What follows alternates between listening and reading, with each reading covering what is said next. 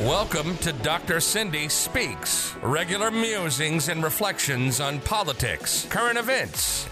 Dr. Cindy Banyai is a mom and small business owner fighting for our water, our health, our community. She's running for the people of Southwest Florida, trying to flip Florida 19 from red to blue. Listen as she speaks truth to power.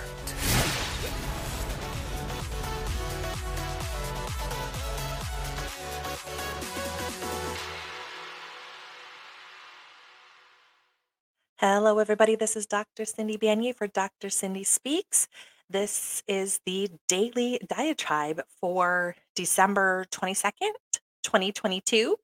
And this podcast is being recorded at 10:16 p.m., a little bit late in the day, but actually there is a lot of things going on in Congress. So this is one of the reasons why I was waiting for later in the day to see all of the things that had happened. So one of the things that was just released was that the January 6th committee's final report was released. And so we'll look forward to seeing that tomorrow. That's basically breaking news here at this point.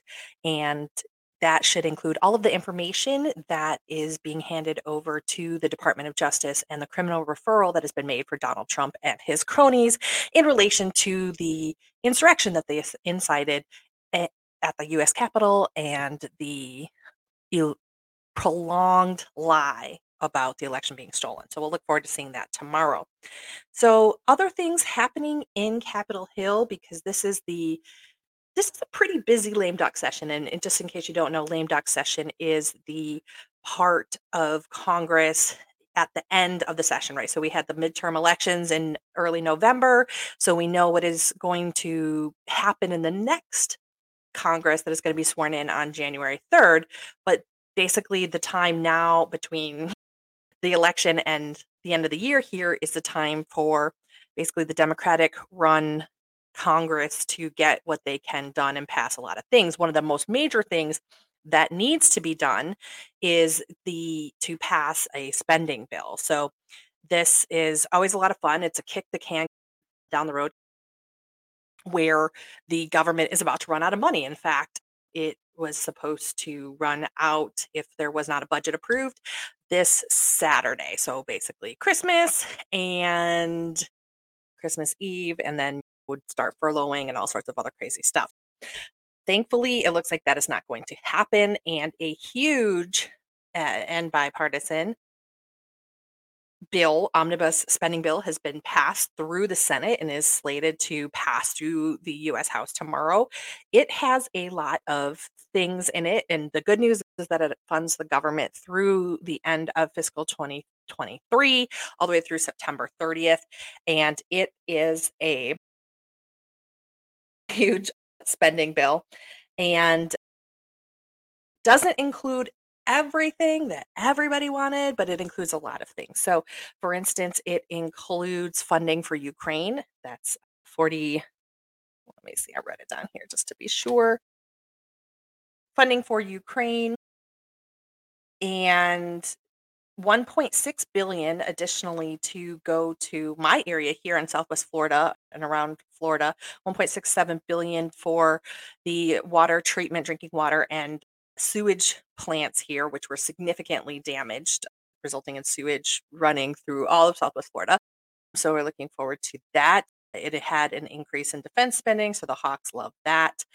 And it also included, interestingly enough, it included the Electoral Count Act, which is another bipartisan piece of legislation that came out of January 6th with the murkiness surrounding the role of the vice president in the transition of power and the counting of votes. So now it is hopefully going to be codified into law after passing through the US House that the vice president's role is clarified as being ceremonial only and that clearly if there's any other disputes they go to the Supreme Court. So that is a really important thing that is coming out of this omnibus spending bill. So some of the things that did not get into the bill, the omnibus spending bill, included the extension of the child tax credit, which is something that progressives like me were really hoping for because it helps American families. The Equal Act, which looks at disparities in sentencing for crimes. So that did not make it in this time. The Safe Banking Act did not make it in, and that was related to cannabis based businesses, allowing them to have access to banking, which they currently don't because even though cannabis is legal recreationally, medicinally, in, in the large swaths of the country, it is still a drug that the federal government regulates. And so you cannot access the banking, safe banking system. So that was another thing. And also something that did not make it in was the big tech regulation. So those will be fights for another day. So looking forward to that passing and our government being able to function because although there's a lot of problems and there's always room for improvement, actually our government is pretty awesome. Our constitution is pretty awesome and it works really well when we have politicians who want to make it work. So that is uh, some good news coming out of the Senate. Something that came out of the House today that was somewhat surprising is another piece of bipartisan legisla- legislation. So this is actually really, really great because it shows how much the Democratic leadership has been working to across the aisle, how many issues there are that do cross party lines and that compromises can be made and progress can be made when people are really willing to come to the table. And this act is the is a act to reform the FBI the way the FBI handles child sex trafficking or child abuse cases, sex abuse cases in particular, okay? Pretty much a no-brainer just trying to make that easier. It came out of the congressional inquiry and testimony mostly from those US Olympic medal gymnasts who were victims of Larry Nassar and so this is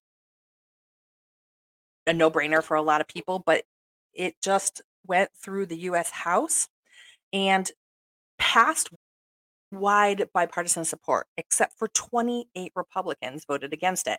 Interestingly enough, it's the very, very far right conservative part of the party. Weirdly enough, it's these are the people who are also who have a tendency to talk a lot about child sex trafficking. They use it as the boogeyman with when it comes to the border. They use it in their attacks against the LGBT community, calling people groomers and things like that. You would think that people who think that's a really important issue would be all for making sure that the uh, the institutions that investigate these kind of crimes are able to do their job and do held accountable to do their job appropriately. But no. So the this includes the likes of Jim Jordan, Lauren Boebert, Marjorie Taylor Greene, and my former opponent Byron Donalds voted against it. Now, so it seems like this is going to be that that block of Republicans who are just going to stick it to what's going on.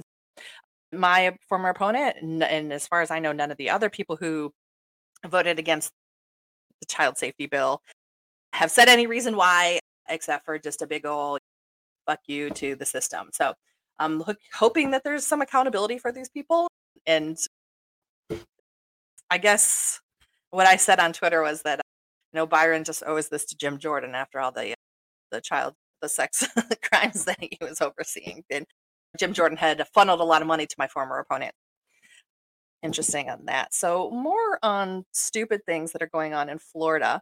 We see today another interesting thing happen that does also have a connection with my former opponent is that Ron DeSantis followed through with the threat that he made to remove an elected Broward County School Board member.